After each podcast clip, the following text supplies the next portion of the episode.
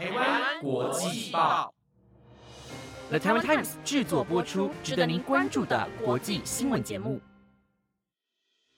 欢迎收听台湾国际报，我是薰逸，马上带您关心今天十一月七号的国际新闻重点。Hello，各位听众，晚安。今天要带您来关心的国际新闻重点有：美国其中选举，川普或将东山再起；塔山尼亚空难，增至十九人丧命；世界气象组织警告，全球过去八年达到最热天气；推特最新订阅制付费即享蓝勾勾；以及俄军轰炸乌克兰百分之四十的能源系统遭到损坏。如果您对以上的新闻感兴趣，想了解更多的新闻内容，那就请继续收听下去吧。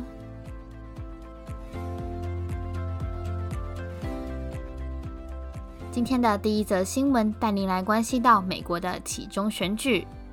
美国其中选举将在台湾时间十一月九号进行。美国国会主要分为众议院与参议院，这次众议院四百三十五个席次将全部进行改选。而参议院将会改选一百其中的三十五个席次，因此民主党籍的总统拜登是否能守住多数席位，是这次美国其中选举的焦点之一。虽然美国其中选举的结果还未出炉，但根据民调网站 Five Thirty Eight 的统计，前任总统川普的党籍共和党有百分之五十五的机会夺下参议院多数的席次，夺回众议院的几率更是高达百分之八十四。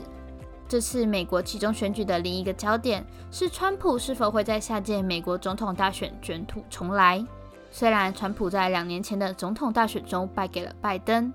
但他还是共和党群众的意见领袖。美国的主要媒体都预测，川普将会在这次其中选举之后宣布竞选2024年的总统大选。美国总统任期和台湾一样是四年一任。当美国总统任期进行到一半，也就是第二年十一月的第一个完整的星期二，美国就会举行全国大型选举。由于选举时间刚好落在美国总统四年任期的中间，所以才被称为是其中选举。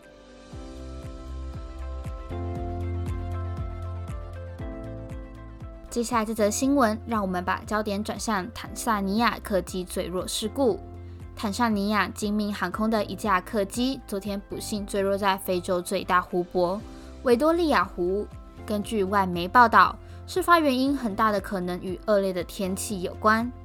根据了解，当时候这架小型客机从坦桑尼亚三兰港起飞，朝西北前进，但就在行经维多利亚湖，即将抵达目的地布科巴之际，遭遇了一阵强风暴雨。导致飞机在距离地面大约一百公尺时突然坠入湖中。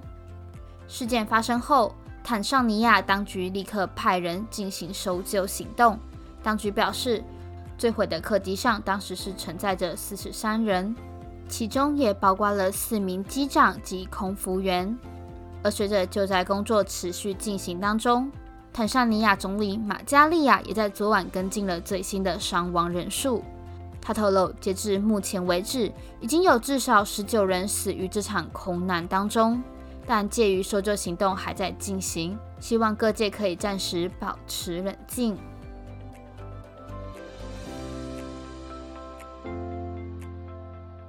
接下来这则新闻带您来听到全球气候变化的问题。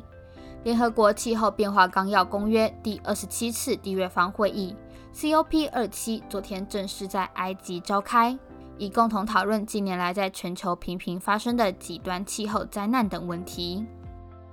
配合 COP27 的召开，世界气象组织也在昨天发布了一则报告，显示全球的海平面上升、冰河融化、暴雨、热浪以及更多可能会导致伤亡惨重的天灾都在加速发生。从报告中可以发现到，从19世纪末以来，特别是在最近的这三十年中，地球的温度已经升高了摄氏一点一度以上。而随着温度的升高，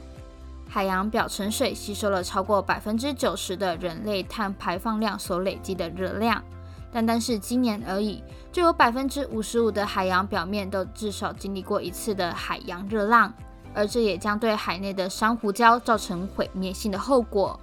同时，由于受到冰层和冰山的融化，海平面上升的速度在过去的三十年里迅速增长了一倍左右，恐怕会威胁到居住在低洼或沿海地区的居民安全。有鉴于此，联合国世界气象组织警告，全球在过去八年的气象已经达到有史以来的最热点。这也意味着全球的气候变迁速度正在加快。民众及相关部门机构都需要严阵以待。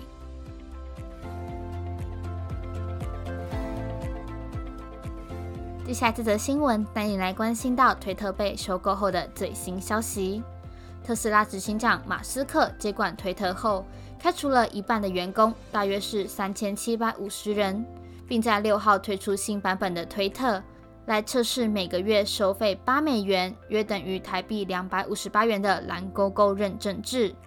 推特推出的最新订阅制将确保用户真实身份的蓝色勾勾验证计划并入 Twitter Blue 的订阅服务，任何人只要付钱就能得到蓝勾勾的认证。但可能会让人质疑账户的真实性，遭到有心人士利用，问题将层出不穷，并且变成假新闻的温床。因此，社群平台 Mastodon 成为大家的替代方案，在七天内便涌入了二十三万的新用户。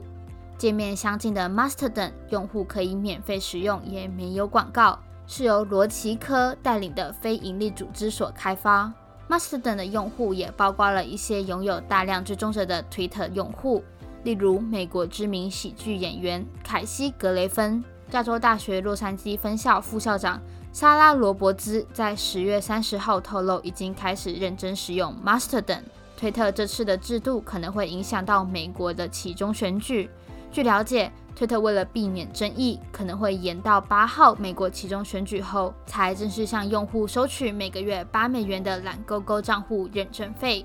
此外，推特也传出先前裁员有失误，现在将聘请数十名的员工回来上班。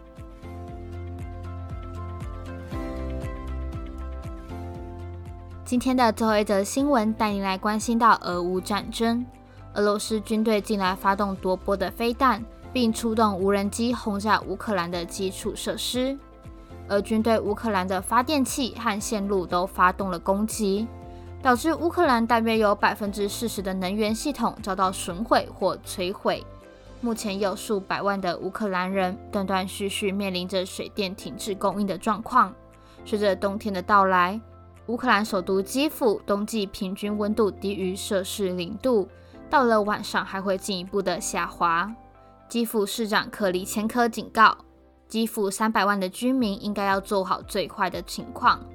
如果电力完全中断，将要暂时撤离，居民得撤离到住在郊区还有水电可以使用的朋友亲戚家，并且储备燃料、食物和水。克里前科说。政府也在城市内设置至少一千处有暖气的避难点，以便让居民在紧急的状态下能够使用。市府官员也警告，在完全停电的状况下，供水污水的设施也将会停摆。基辅市长克里千科指出，俄罗斯攻击基础设施的行为是恐怖主义与种族灭绝。俄罗斯总统普京想要的是没有乌克兰人的乌克兰领土。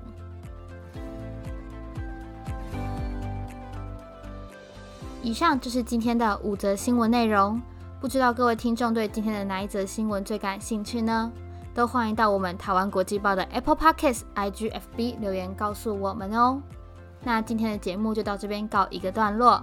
本节目由 The Times 制作播出，感谢您今天的收听。我是薰逸，我们下次见，拜拜。